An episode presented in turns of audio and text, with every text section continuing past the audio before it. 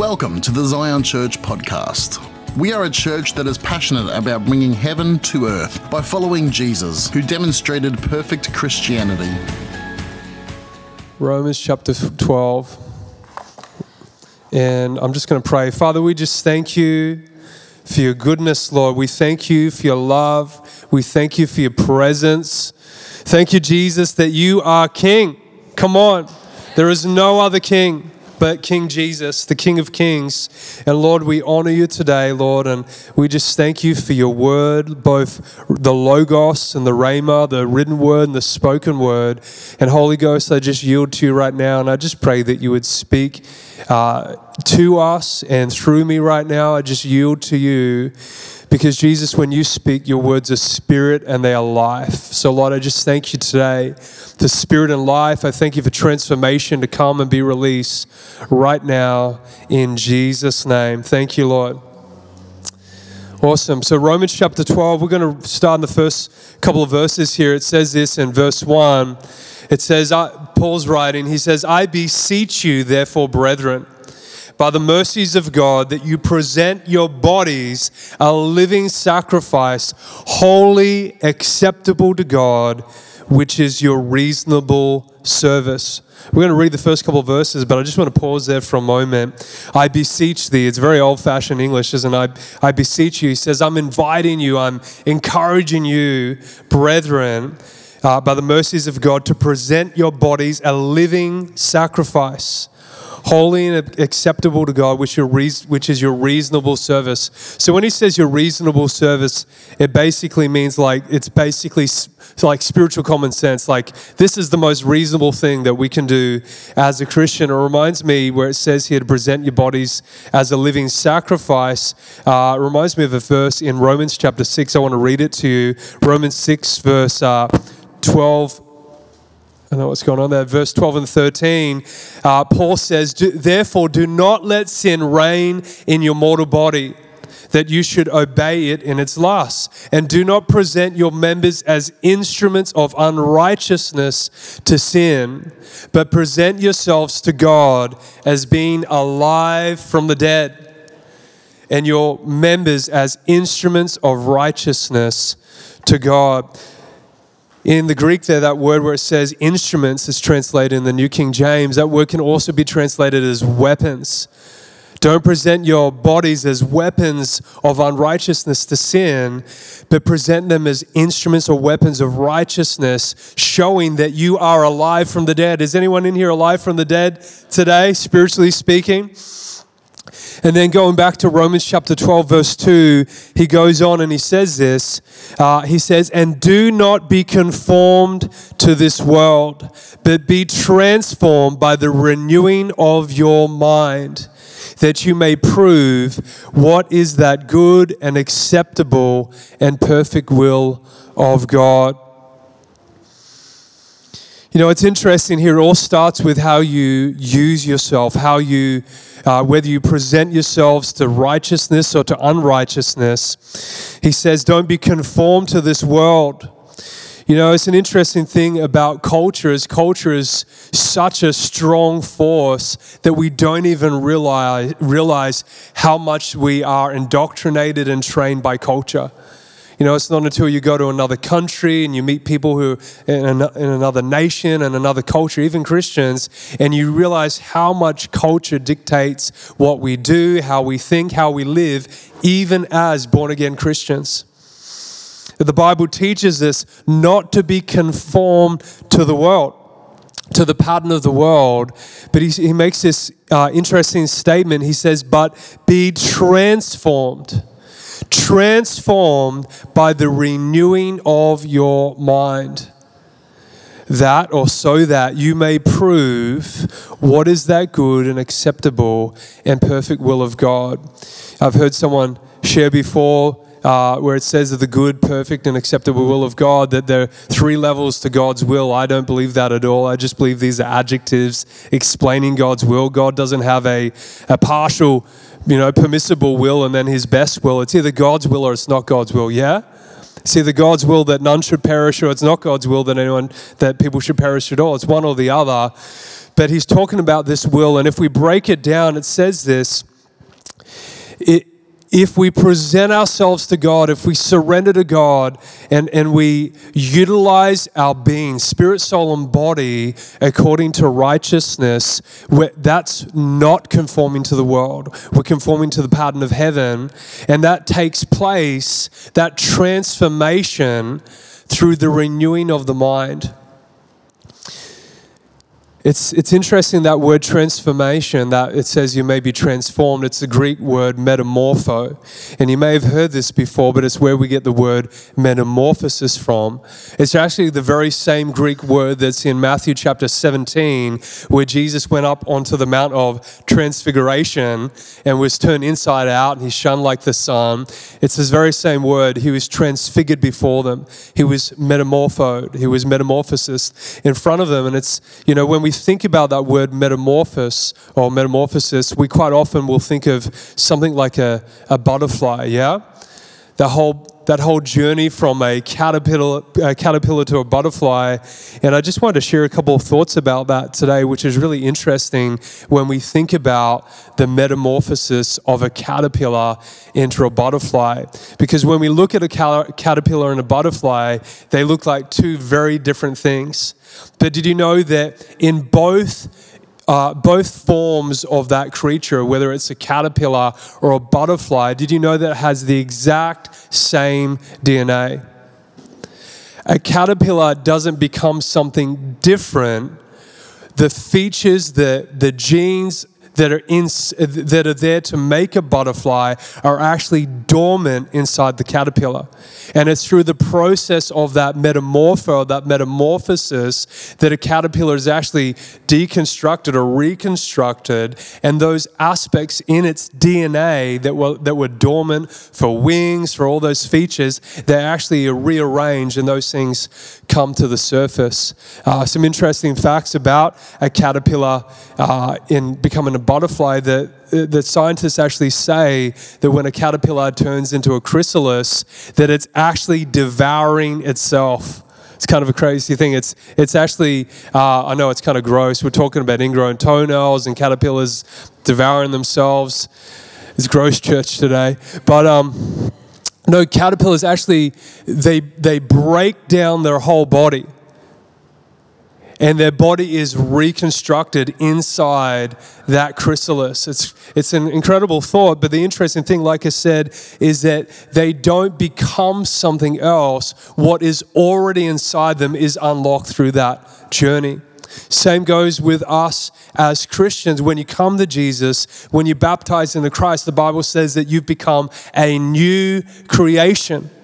You might not look quite like Jesus yet, but everything divine that is from the Father is now inside of you, and that divine potential is unlocked, comes to the surface, just like those aspects of a butterfly that's locked inside its caterpillar form. They, they come to the surface through that metamorphosis. And that metamorphosis comes through the renewing of your mind. That word renewing uh, can also be thought of like this uh, it can also be translated as a renovation. So it's like buying an old house. It might be a little rough around the edges, might you know need a little bit of TLC, but you come in, you do work on the existing house, and you renovate it. You renovate the house, and it becomes different. It, it takes on a new form, but it's still the same house through the renewing of the mind. You know, uh, when, we, when we look at that phrase there, the renewing of the mind, it's, you know, it's really important to understand what the Bible is talking about because it says that transformation comes through the renewing of our mind, and the end result is that we would prove what we've got worship music coming on. not sure what's happening there. Back in track for today's sermon. The end result is that your life proves to people, it reveals to people what the will of God looks like. It's an interesting thought. I want us to have a look at another scripture right now. It's in Ephesians chapter 4 and uh, in verse 17 through to 24. It's interesting when, when it says there, the renewing of the mind, that word mind is also translated as understanding. Through the renovation of your understanding, there's a transformation that takes place that uncovers what God has already put inside of you. Ephesians chapter 4, verse 17. Paul says this. He, says, This I say, therefore, and testify in the Lord that you should no longer walk as the rest of the Gentiles walk. So, what's he saying? Do not be conformed to the pattern of this world Listen, he breaks it down. You'll see how it relates to this scripture we're reading in Romans. He said, Don't walk in the same way that they walk in the futility of their mind. That's the exact same word that we just read here in Romans 6. The futility of their mind, having their understanding darkened, being alienated from the life of God because of the ignorance that is in them because of the blindness of their heart, who being past feeling have given themselves over to lewdness, to work all uncleanness with greediness. But you have not so learned Christ. If indeed you have heard him and been taught by him as the truth, is in Jesus. We say it here all the time. If you want to know what the truth looks like, you just have to look at Jesus. When we look at the life of Jesus as revealed in the four Gospels, we see what the perfect will of God looks like. Jesus is the most normal Christian who ever lived, ever walked the planet. He says, guys, this is how we know what it looks like. We're not walking in darkness, having our understanding in this place of darkness and just continuing, there's the music again, continuing, continuing to live just like the people that, just like those people that don't know God. But now we've seen what the truth is. Now we understand that Jesus is the truth. We've seen what life is supposed to look like because this is what, what cued that um, Yahweh phrase because Jesus said, John 14, 6, I am the way, I am the truth, and I'm the life. I'm what life looks like. Jesus is the picture of life. When we see that, we understand that, God begins to change our perspective of reality. God begins to uh, renovate or renew our level of understanding so that we have a framework that we might be able to walk in. So when it comes to our inner man, inner, inner man, we can break it down in a few different ways. Uh, you know, it's commonly believed that we are a spirit, we have a soul, and we live in a body. And again, there's, there can be some, some different variations of that. And quite often, Scripture, when it talks about your mind and your heart, it uses a lot of those phrases that, that are intertwined. It talks about understanding in your mind. The Bible also talks about understanding your heart. You know, the Bible also talks about that when we believe that faith actually isn't a mind thing, it's a heart thing. And a good way to think of this is and understand the interconnectedness of your mind and your heart is possibly something like the communion that we had today. Or maybe even a bottle of water. If you bought a bottle of water right now, I could ask you the question what is more important, the water or the bottle that you have? Well, maybe you could say the water's important, but you know what? You wouldn't be able to drink that water if it wasn't for the bottle. It'd just be in the carpet and it'd be useless.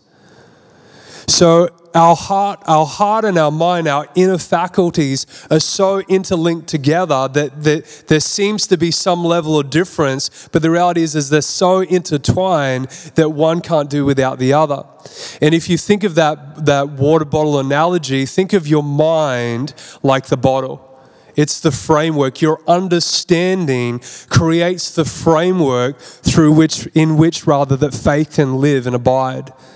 So if your framework is this big, if you believe that God's kingdom's this big, that's your level of understanding, then that's about as much faith as you're going to be able to fit in there for God to be able to move in and through your life. But as God renovates our understanding, He renovates our mind as we see Jesus, as we see what normal looks like, He begins to expand that framework. He begins to uh, expand our understanding so that we might be able to step into believing things that previously we didn't even know were possible. That's why faith is the substance of things hoped for. Ephesians 4, I'll keep reading here. Uh, but you have not so learned Christ as the truth is in Jesus. And then he goes on to say that you put off concerning your former conduct the old man which grows corrupt according to the deceitful lusts, and be renewed. There's that word again. Be renewed in the spirit of your mind be renewed in the spirit of your mind, and that you put on the new man, which was created according to God in true righteousness and holiness. I love the I love the terminology in scripture where it takes talks about putting off and putting on. You know, I, I can't help but think of clothes like, you know, in that terminology. It's like, you know, you've got this old set of clothes that was your old, old man, your old identity, your old ways. You come to Christ, you get born again, but there is a putting off that you and I have to do. That's the amazing thing about, you know, when it talks about our body and about presenting our body to God as being alive from the dead, because sometimes we equate our ability to be tempted or our ability to sin with our identity. And the interesting thing is, is that when we're not in Christ, when we haven't been born again, the Bible says that we have indwelling sin. Romans chapter 6 talks about that God has set us free from indwelling sin. But prior to Christ, I'm, I'm under the power and the presence of the dominion of sin. The Bible calls it the law of sin and death. I abide under it. And when I'm, when I'm in that place, I actually don't have a choice, but I have to do what sin tells me to do because sin's my master. But now I've come to Christ. He set me free from the presence and the power and the dominion of sin. He set me free from the law of sin and death. Now that choice has been restored. So when we come to Jesus, He doesn't take away our free will. He doesn't take away our ability to sin. In fact, now He gives us the ability to walk free from it. Does that make sense? So once upon a time, I couldn't help myself. I just had to live in selfishness and live in sin. I didn't even know any better. That was my default. But now I've been set free from sin. Now I have the choice. Now I can choose am I going to commit myself to sin or am I actually going to present my body to God as being alive from the dead and I'm going to use my body as weapon as a weapon of righteousness that choice is once again being restored. So we've got to make sure that we don't confuse our, our ability to be tempted or our ability to sin with the identity or with the presence of sin in our lives. Because the Bible says we've been free. I can pull it out in scripture in Romans chapter 6, so time and time again, dozens of time it talks about that you've been set free from sin. You've been set free from sin, free from indwelling sin. Uh, but it says this that it, now it's on us now we have to steward, rightly steward your soul, your mind, your will, your emotions, and your body. So if we think of our body kind of like a car, and I'm driving down the street, it, the car is only as good as the driver. The car doesn't have a mind of itself. If all of a sudden I'm driving down the street and, and, and all of a sudden the car veers off and I crash into a pole and it did it of its own free will, then the car has a life in of itself. It might be possessed, I don't know. But, but it, that's not reality. The reality is, is that the car is only as good as the one that's driving it. The same thing with your body. Now, as a Christian, your body has been set free from the power and the presence and the pleasure of sin. Now you're behind the driver's uh, seat, you're, you're behind the wheel of the car, and it's up to you how you steward your body. But if you present your members as instruments of unrighteousness, then it's going to lead to death. It's going to lead to destruction. It's going to lead to chaos, anxiety, and oppression, all this kind of stuff. But you don't have to do that. If you present yourself as to God, then you're going to open yourself up to all that God has. And I talked a little bit about that aspect a couple of weeks ago. But, but what's important for us here to understand is, is that, uh, that these things are unraveled or unfolded rather through that metamorphosis that is the renewing of the mind. I kind of want to just sort of break that down a little bit. Uh, I've been asked to finish at five o'clock today, and I didn't get up here until about 15 minutes ago. So I'm trying to jam all this in uh, really tight right now. Uh, but I, I, want us to have a look at something here. Where were we? uh, in, in Romans 12 there. I want us to have a think about this process. Like if we think of it backwards, and, and this, is a, this is a good thing for some of us to do sometimes, or for all of us to do, is that our life is supposed to show people what God's will looks like. Now, let me ask this question, and you don't have to call this out, you can if you want to, but this is maybe some homework for all of us to do because we don't have time to do this today. I was kind of hoping that we could.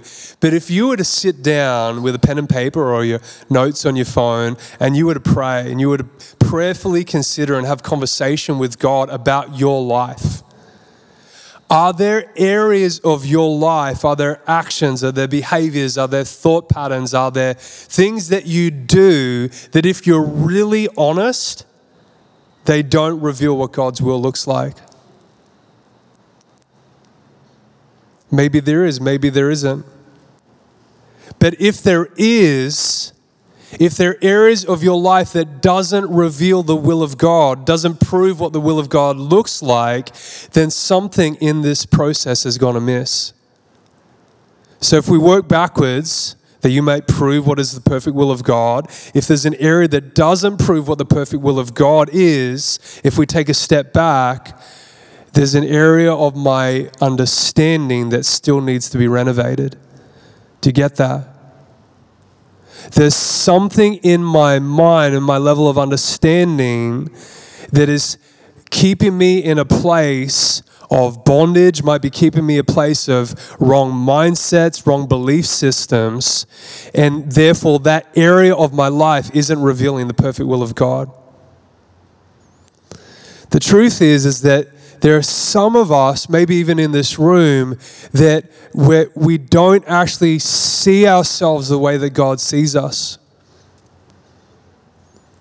And until we see ourselves the way that God sees us, we're still going to constantly need that renovation. I talked about it a few weeks ago. I talked about the first step is understanding what the truth about God is. Because if we don't understand what the truth about he, uh, who he is, if we don't know who he is, we see him through types and shadows, and we've got misunderstanding, misinterpretation of the Father. Because we're his sons and daughters, if we don't understand him, then we're never going to understand who we are. We're going to have confusion about our identity. But when we come into alignment with Jesus, when we come into alignment with Scripture, and we go, oh, this is what the Father looks like. Jesus is the truth about the Father. And we allow God to renovate our mind, renew our level of understanding, and we begin to see God for who He really is as revealed through Christ. Then we start to discover the truth about who we've become as His sons and daughters. That is the renewing of the mind, the renovating of your understanding.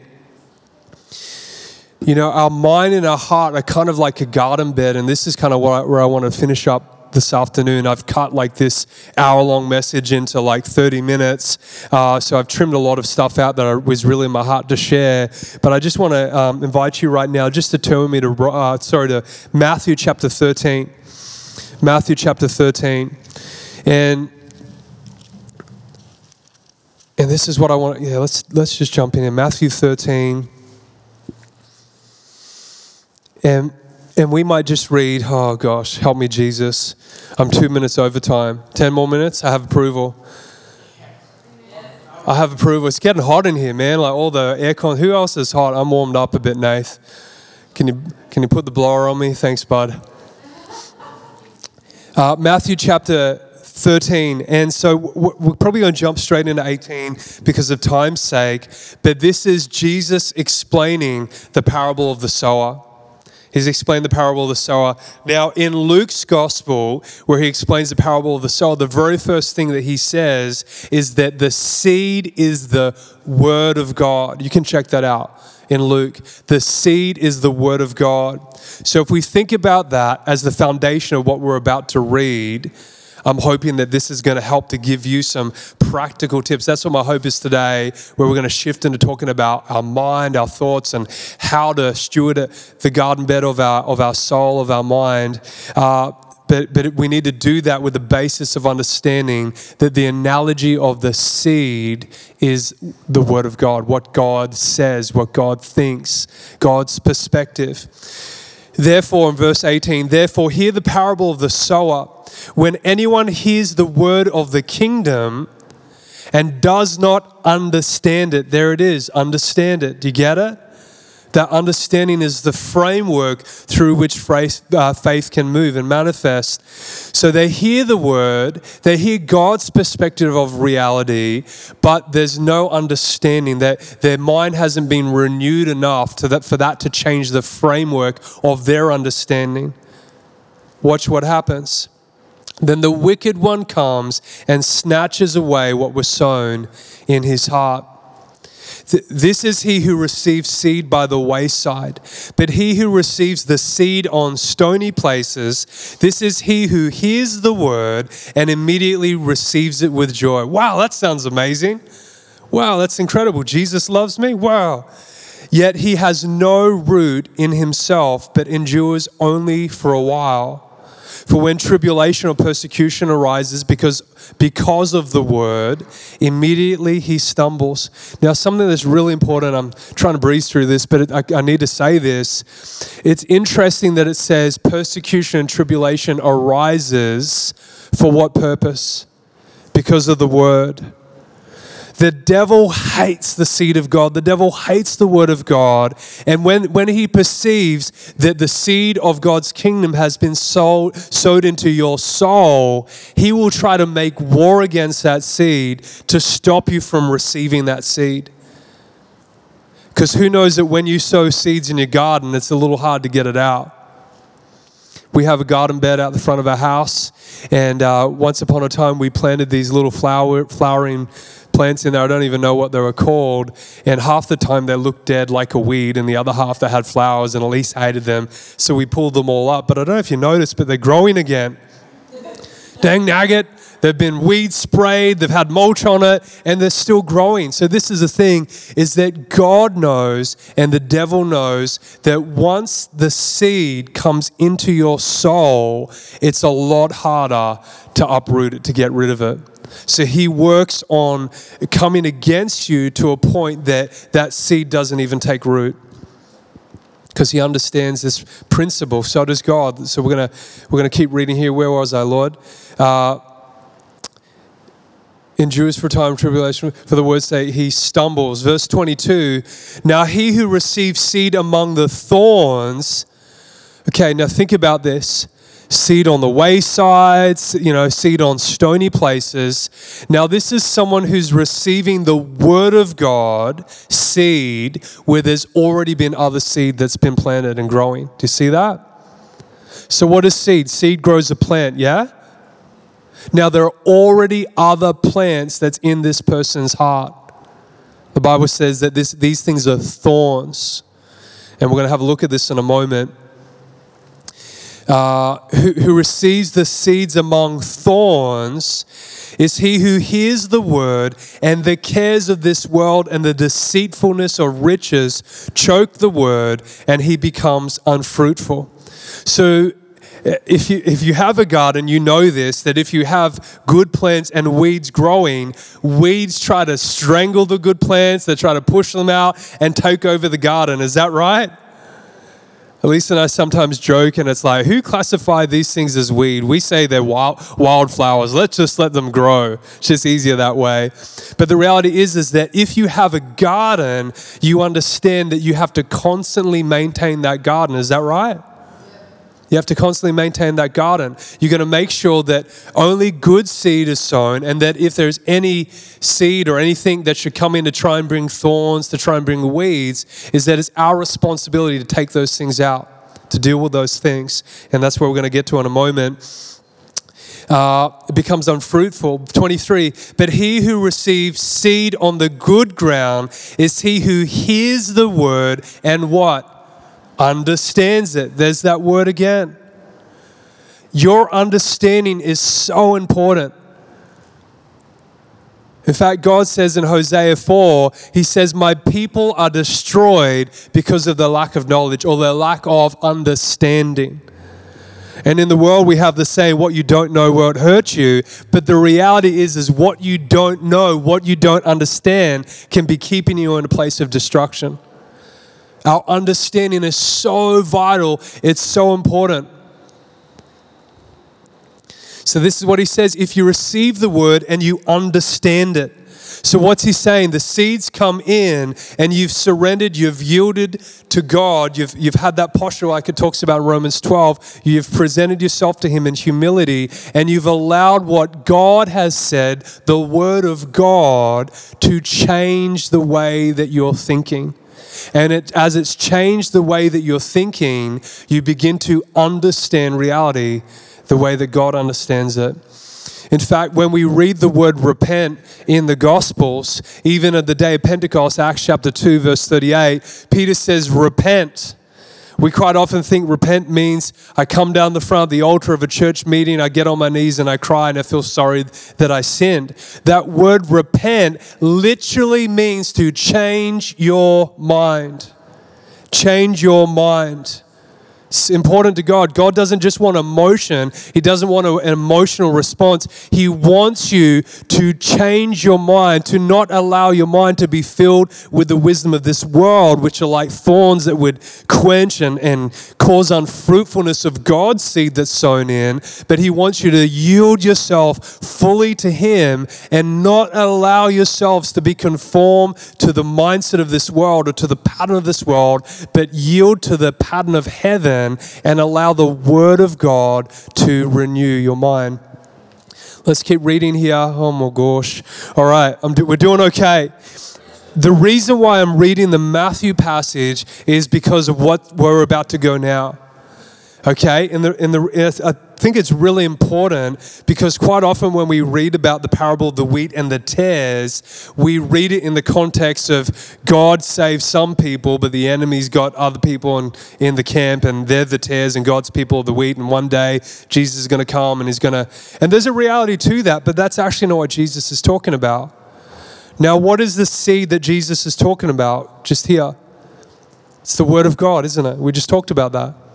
So, in the context, in the same breath, Jesus is explaining about the seed of the kingdom is the word of God. So, it's what God said. Same thing with Adam and Eve in, in the garden. God said to Adam, The day you eat the fruit of this tree is the day that you die. That's the seed. The seed went into Adam's heart. It's the word of God, it's reality, it's, it's real reality.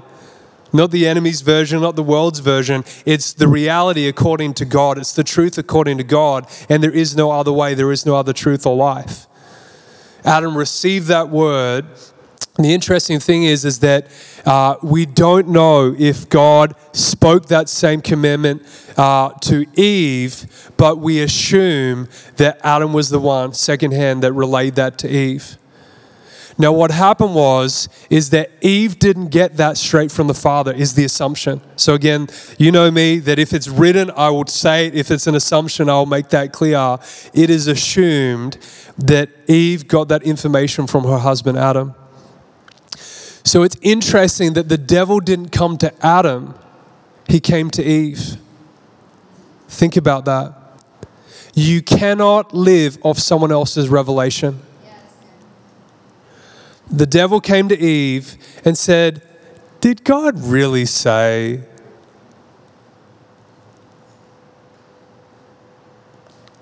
What did she say? God said that we can't eat the fruit of this tree and we can't even touch it lest we die. You know that she said that. Now, the interesting thing is that God never said that to Adam. He said, You can't eat it or you're going to die somewhere along the line, like Chinese whispers, somewhere she's picked up that I can't even touch this fruit. It's interesting how people work, isn't it? So here we have the serpent trying to deceive Eve by sowing another seed. It's quite possible she didn't get the seed of that truth from straight from the source, but possibly through another. So therefore, when the tare came, it had more of a voice in her heart. Let's let's read this parable. The parable of the wheat and the tares. I'm start in verse 24. Another parable he put forth to them, saying, The kingdom of heaven is like a man who, what? Sowed good seed in his field. It's the parable of the sower again. He's still on the same topic. So, what is that good seed in light of what we're reading? It's the word of God, isn't it? Good seed in his field, but while men slept, his enemy came, and what did the enemy do? Sowed tares among the wheat and went his way. Jesus was baptized in the River Jordan. The Father spoke a rhema word from heaven. This is my beloved Son. In him I am well pleased. The devil comes along. First temptation of Jesus. If you really are the Son of God, what was he trying to do? He was sowing his tare. Do you know what a tare is? A tare is, is a type of grain that looks just like wheat, but it isn't. It's a false wheat, but its, its seeds are black. Think about that. Get your head around that. Black like the venom that it is. It looks like wheat at first glance. It looks good to eat, good to make one wise, just like the fruit of the tree. But the reality is, is that it's not real wheat. And this is what we need to really consider because the Bible says in the last days, uh, it's okay if I go here, in the last days, there will be a great deception.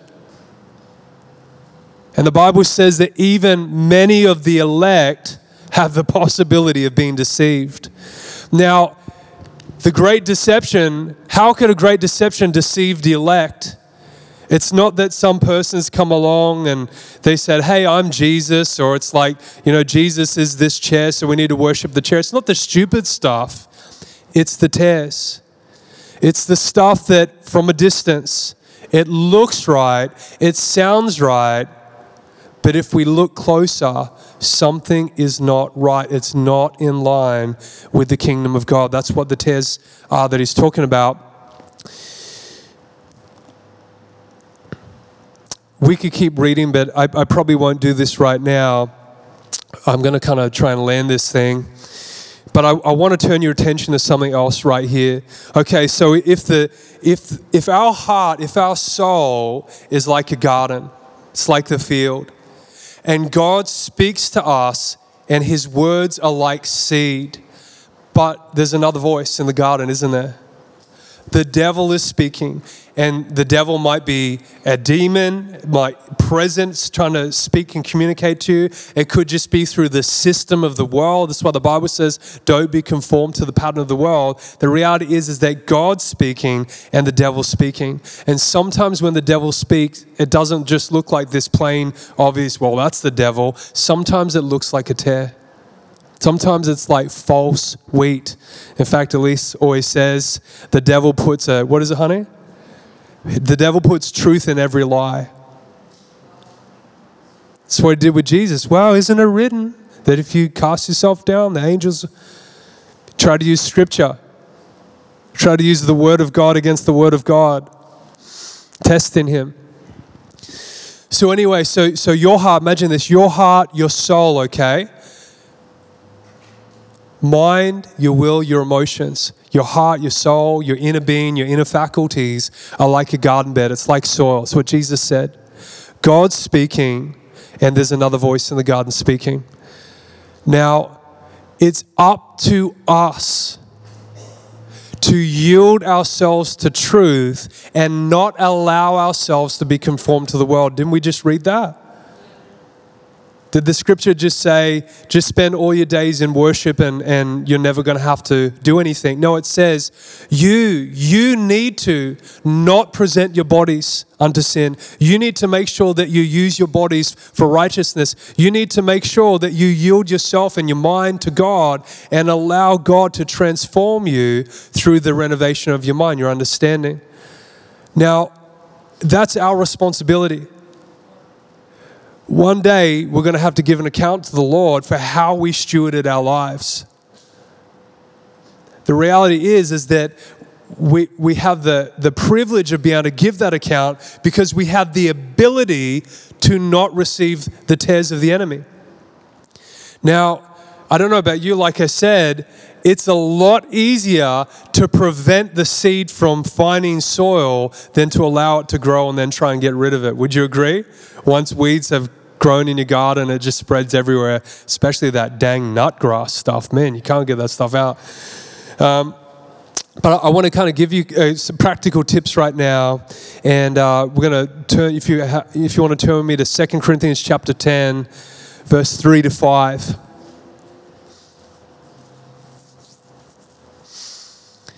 Second Corinthians ten, verse three to five. It says this: For though we walk in the flesh, we have, a, we have a fleshly body, an earthly body. We're walking around living life on this earth in the flesh. We do not war according to the flesh. We're not fighting people. That's people aren't our problem. For the weapons of our warfare, okay, now think about this. We are in a war, but we're not fighting people. But then it says, for the weapons of our warfare. So we are in a war, it's just not against people. And because we're in a war, we have weapons. The problem is that some of us don't know that we're in a war, and some of us don't know that we have weapons. We have no clue how to use these weapons. That's what we're going to look at right now. For the weapons, uh, uh, weapons of our warfare are not carnal. Okay, so what does that mean? They're not earthly weapons. You don't have a, you know, you don't fight the devil with a, a nine millimeter or a sword or something like that. Okay, they're not natural weapons, but they are mighty in God. Come on, who believes that? Mighty in God for listen, pulling down strongholds. What type of weapon can pull down a stronghold? That's not a little dagger. That's not like a little purse pistol or something like that. That's like a catapult. That is like a nuke. That's like, you know, I'm talking serious firepower. The weapons that God has given you has the ability to destroy strongholds. Strongholds, casting down arguments. And listen, and every high thing, what? That exalts itself against the knowledge of God. There it is, right there. That's the seed of the kingdom. That's the word of God. Bringing every what? Thought. Bringing every thought into captivity to the obedience of Christ. I want to tell you something. You are not your thoughts. It's true. When you get born again, you become a new creation, but God doesn't wipe your memory. Some of us wish that He would, but He doesn't.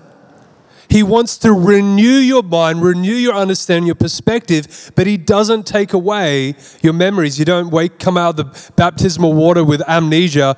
Oh, who am I? I don't know who I am anymore. It's like every B grade TV movie from the 1990s, it was the main character woke up and had amnesia. Anyone remember that?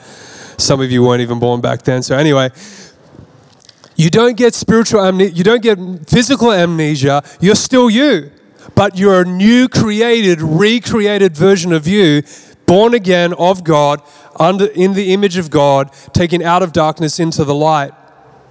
And now there's a journey of you, of the renewing of your mind, to cleanse out the old way of thinking and to actually begin to think and to believe how God thinks and believes. This is how you do it. Now, I want to put something out there. I know we're going a little bit over.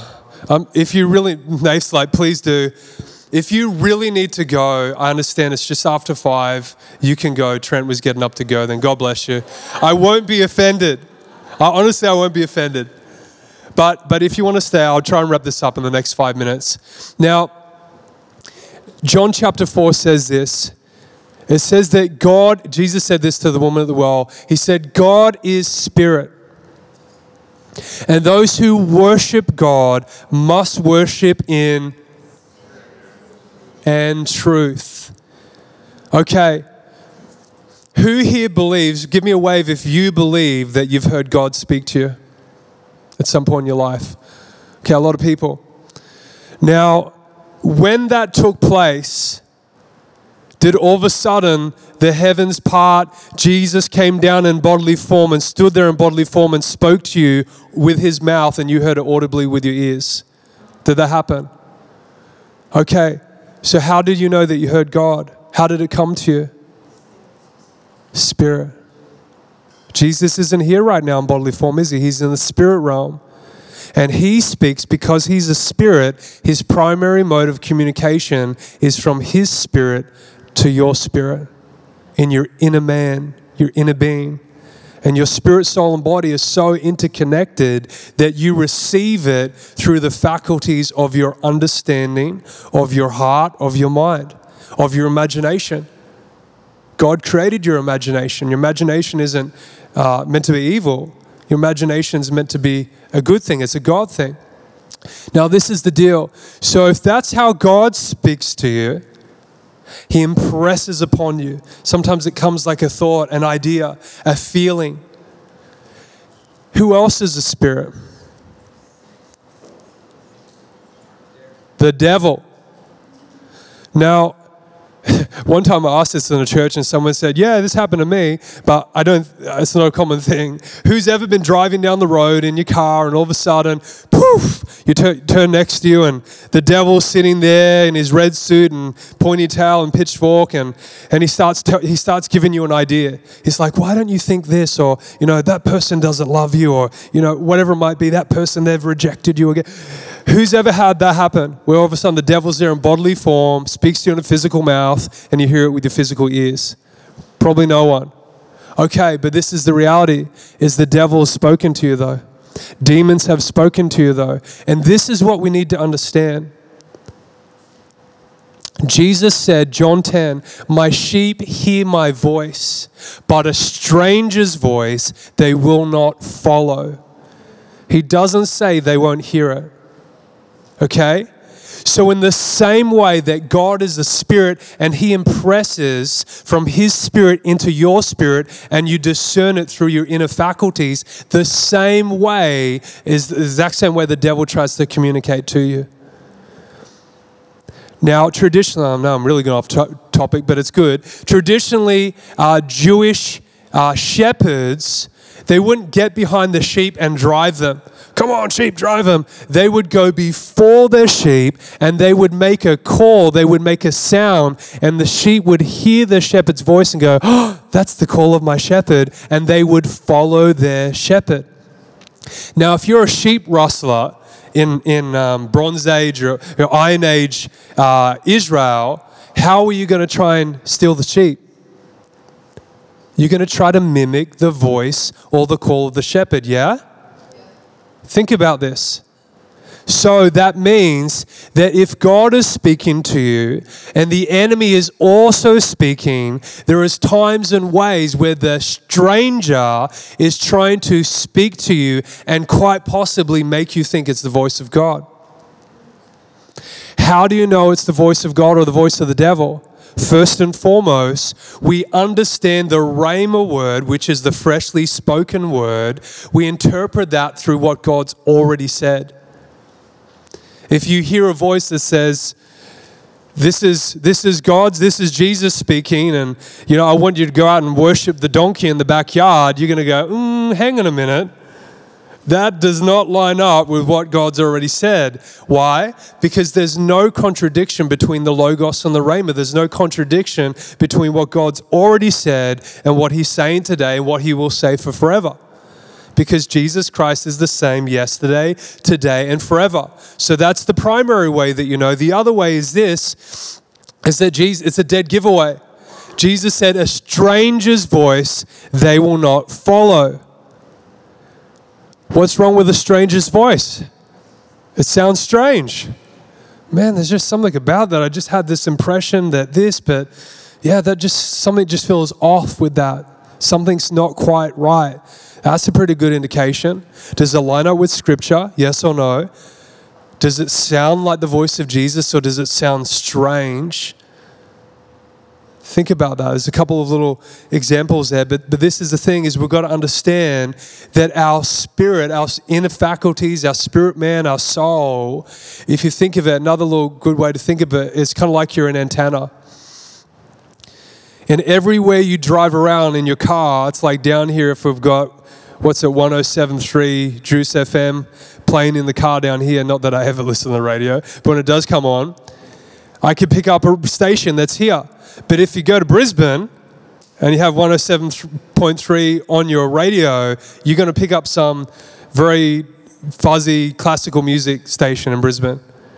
So you can sit there and you can dial like in the olden days or you can change your receiving. You can change the station. You can tune in to different stations.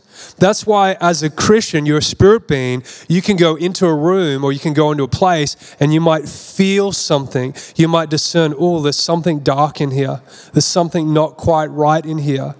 So that's you're spiritually discerning so, so in the same way, we have to be able to understand and discern the voice of the Lord from the voice of the stranger. But this is the deal. It's like when, uh, well, this is where I was going to get to, and I'll kind of finish on this point. I know if you've been around for a little bit, you've probably heard me preach some of these things, but I think it's good. I just really felt we need to go back here. Uh, but when the devil came to Jesus, and Jesus was in the wilderness, if Jesus is sitting there looking at a rock, feeling hungry, and all of a sudden, poof, the devil appears in his red suit, pitchfork, pointing to, I know he doesn't look like that, I'm just being silly, being facetious, and says, Hey, Jesus, I've got a great idea. If you're really the Son of God, why didn't you turn that to bread? As if Jesus is gonna fall for that one. Seriously. Now, this part, again, this is me. Paul sometimes does that. He says, This is the word of God. Other times he said, Look, I'm not saying God's saying this. I'm saying this to you right now. And this is what I'm saying to you. I'm not saying this is exactly what happened, but I, I believe, I have a pretty so, strong belief and suspicion that this is how it panned out. If the devil doesn't appear to you in bodily form to try and tempt you, why do we think that's what he did with Jesus? It'd be a dead giveaway. The Father just spoke. So here we have another voice, the voice of a stranger, impressing upon Jesus' inner faculties, impressing from the devil's spirit to Jesus' spirit an idea, a thought, a suggestion, a temptation. Now, if I was the devil and I'm not, that would be what I would do. Doesn't that make sense? Now, think about this then. What did Jesus do with the suggestion? Whether it was external, whether it was internal, however it came to him, what did he do with that suggestion? Did he sit there and cry? Was he a wreck? Oh my gosh, now I'm doubting that I'm the Son of God. Like, where did that thought, where did that even come from? Think, no, um, think about this for a moment. How did he deal with it? He spoke the word of God. So when the seed of the enemy came, when the tare came, how did Jesus respond? He was vicious, he was violent against the tares. It is written, is how he'd always respond. Man shall not live by bread alone, but by every word that proceeds from the mouth of God. What was he doing? The tare was trying to come, the other voice. Jesus stood in the truth of the seed of the kingdom, which is the word of God. And he said, This is truth. Not what you're trying to tell me is the truth. That's what Eve, Adam and Eve should have done in the garden. No, God did say, This is what God said. I don't care what you say. I don't care as good as that sounds. God said this, so that's what's true and that's what's real. Time and time again, those three times, every time Jesus resisted him, it is written. It is written. That's how you resist the devil. These are the weapons of your warfare for pulling down strongholds, casting down arguments, and every high thing that exalts itself against the knowledge of God, bringing every thought into captivity into the obedience of Christ. So this is the, this is the deal is I want to encourage you that you are not your thoughts. You are not your temptations. You are not those impressions. Sometimes things come and we're like, what the heck? Where did that come from? Like, why did. And your response is a giveaway of the reality of your heart. If a temptation or a suggestion or a thought comes and you're like, whoa, what the, where did that come from? Or even a dream. Sometimes as Christians, we think that every dream that we have has to come from God. It doesn't. So, what do you do with it? You hold it up to Jesus. This is what that word approve means, that you would approve. It's actually a similar word for discerning the fake from the real. The real. You hear the word of the kingdom, you, hear, you have a word come in, it could be a, a tare, whatever it might be, a thought. What do you do? You hold it up to the truth that is revealed through Jesus. Does it pass the test? This is not God at all. This is what you need to do with it. If you don't know who you are, you will eat that lie. That's why Jesus' temp- the temptations against Jesus came against his identity.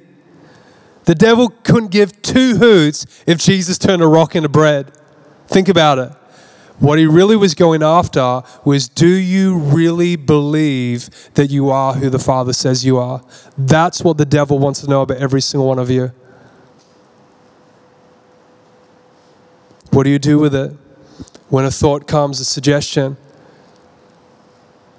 is that thought, does it line up with the truth that's revealed through Jesus? Would that be in the heart of God? Does it line up with what God's already said? If it doesn't meet any of those tests, bop bomb, bop bomb, strike one, strike two, three strikes, you're out. This is the problem, is because we've had a suggestion or a thought or whatever it might be, we tend to own it.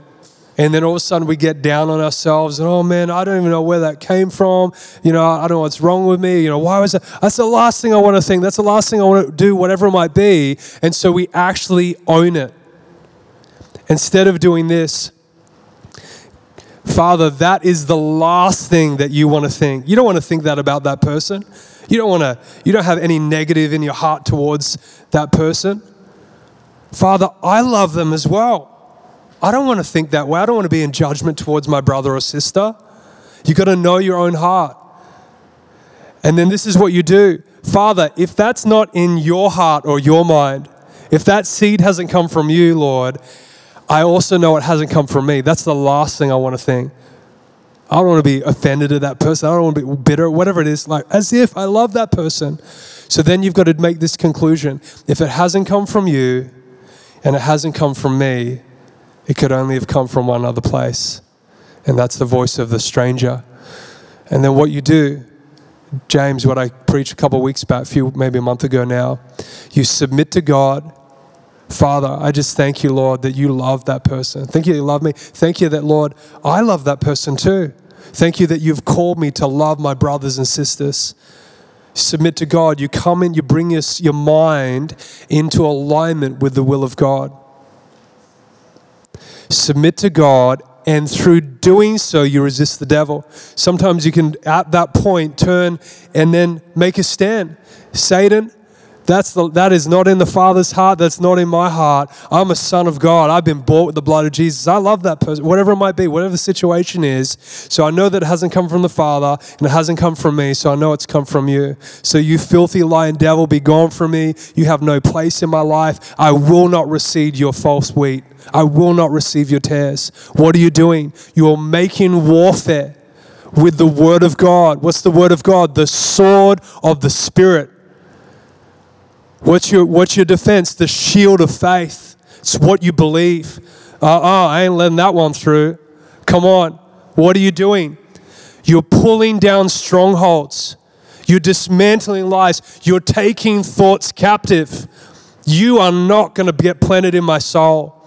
Because I'm telling you what, if you don't take those things captive, if you don't take the tares of the enemy captive, what's going to happen? It's going to come right on in get planted in your soul. You're walking through life, you see that person again, all of a sudden, now that seed's taken root. Oh, there's that person. Oh, there's such a this. this so. You've allowed that thing to take root in your heart. Is this helping anyone? Okay, anyway, I might just finish it up there. It's like, oh, help me, Jesus. I think He has helped me. That's the problem. You aren't your thoughts. Hmm. So, this is what I want to encourage you to do. This is your homework, okay? Now, I don't want you to go digging for stuff that ain't there, okay? Don't do that. But this is what I want you to do is if you know that there are areas of your life, your heart, your mind, responses, man, every time I think of this person, I just feel so angry, whatever it might be. Or maybe sometimes it's like, you know, just those little subtle lies and things that you might believe about yourself, about people, about who the Father is. Sometimes they manifest just in your thought life, sometimes they might manifest in your actions.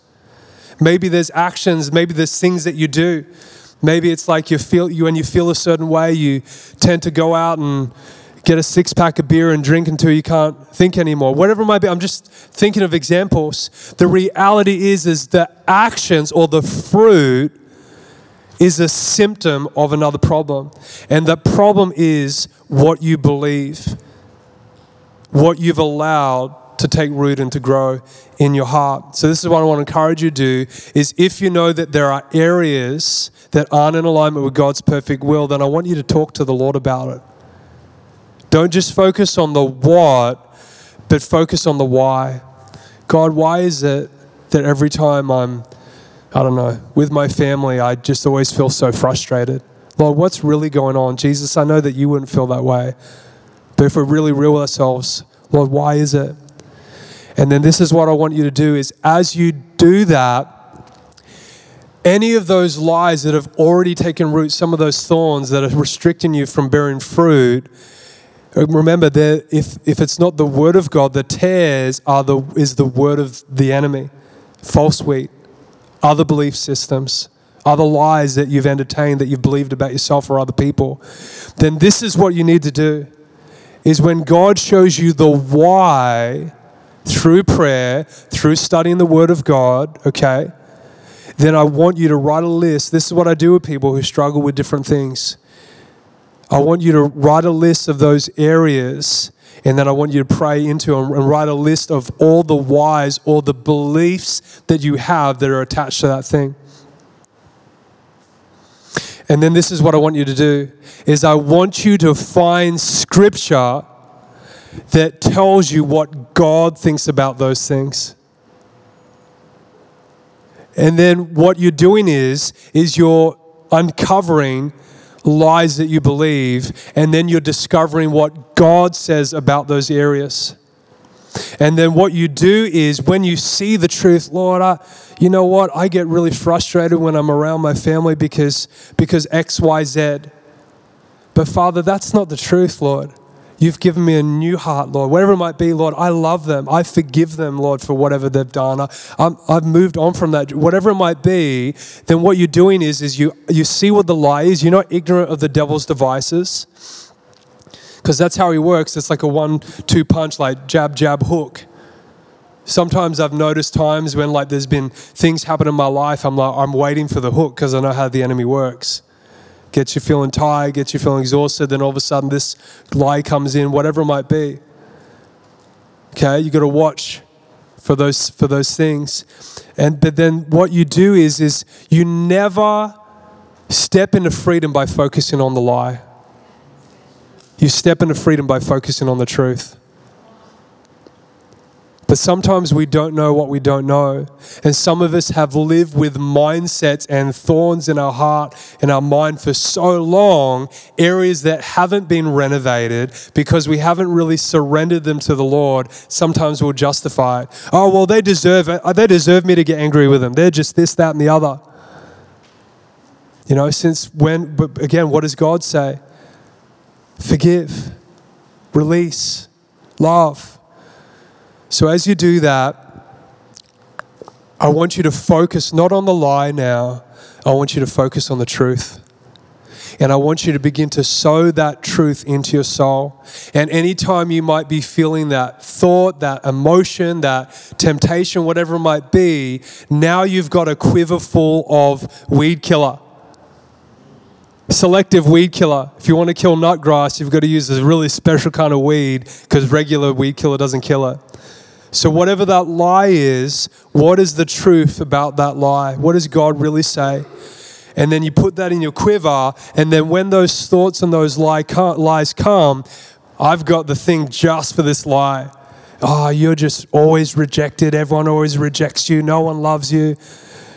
The Bible says, God says that I have been accepted in the beloved. Father, thank you. When that thought comes, Father, thank you. I'm not rejected. Doesn't matter if the whole world rejects me. Lord, you have accepted me. And if you have accepted me, Lord, I'm not going to allow the rejection of man to determine who I am.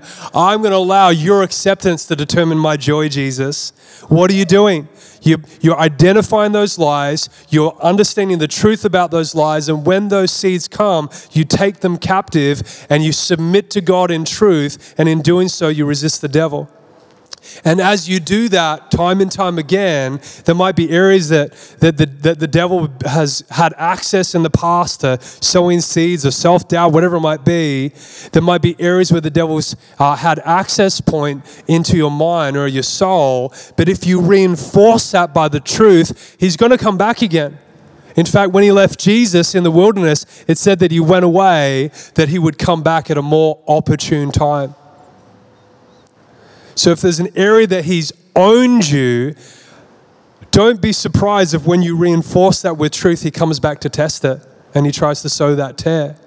And if you bite the bait, if you believe the lie, what's going to happen? You're going to, your mind's going to stay unrenewed, unrenovated. And your, that area of your life isn't going to prove the good and acceptable, perfect will of God. But if it comes and you, you know what God says, you've submitted to God, you exalt that truth, you reject the lie, you take that thought captive, and you stand in that place. If you do that, over and over and over again, every time the devil comes knocking, sooner or later he's going to give up trying. But if every time he comes, you just bow the knee and you cave in and you bite the lie, he's just, he's just going to keep coming back over and over again. So I said about a month ago, Submit to God, resist the devil, and he'll flee from you. If he's not fleeing, it's only because step one or step two or both of them aren't in play. And it's not just resist the devil and he'll flee. It's not just a spiritual boxing match with the devil and we're just binding and rebuking stuff. That doesn't do anything unless you have submitted to God. That doesn't do anything unless you've, you've devoured truth and you know the truth because it's the truth that sets you free, the truth revealed through Jesus. Anyway, I try to wrap this up, try to make it really practical. But yeah, so again, don't go fishing, okay? You don't need to do that. All right, what's dead, what's renovated, you don't need to go in and re renovate it. But if you know and you would know if there are areas of your life that aren't in line with the will of God, then I would encourage you to go before God and talk about those things, all right, and get His perspective and His truth. All right, I'm going to finish it up. So I'm going to pray right now. Father, we just thank you for your truth. Thank you for the seed of your kingdom, Lord. Father, thank you, Lord, that you have given us understanding, Lord. Thank you, Jesus, that you have showed us, you have shown us, Lord, what truth looks like. Because, Jesus, you are truth. So, Lord, right now, I just pray for every one of us in this room. Lord, I thank you for the freedom that you bring. Thank you for the, the deliverance that you've brought us, Jesus. Thank you, you've taken us out of the darkness and into the light, Lord.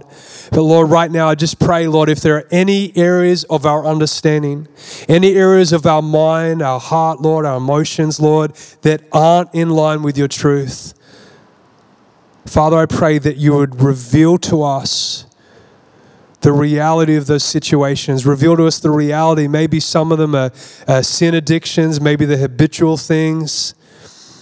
Whatever it might be, Jesus, I just pray that you would show us, Lord, what it is that we might be believing that's perpetuating that thing in our life. And Lord, I pray that you would show us the truth about that situation. Show us the truth, Lord, to counteract the lie so that we can take every thought captive, submit to you, and resist the devil. And Lord, through that journey of renovating our mind, that that area of our lives would prove, would reveal what your perfect will looks like. Father, I thank you for that, Lord, in Jesus' mighty name. Amen.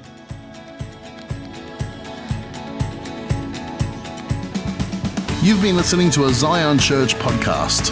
For more information about Zion Church, go to zionchurch.info. You can follow us on Facebook at facebook.com slash zionchurchgc and on Instagram, we're at Zion Church Official.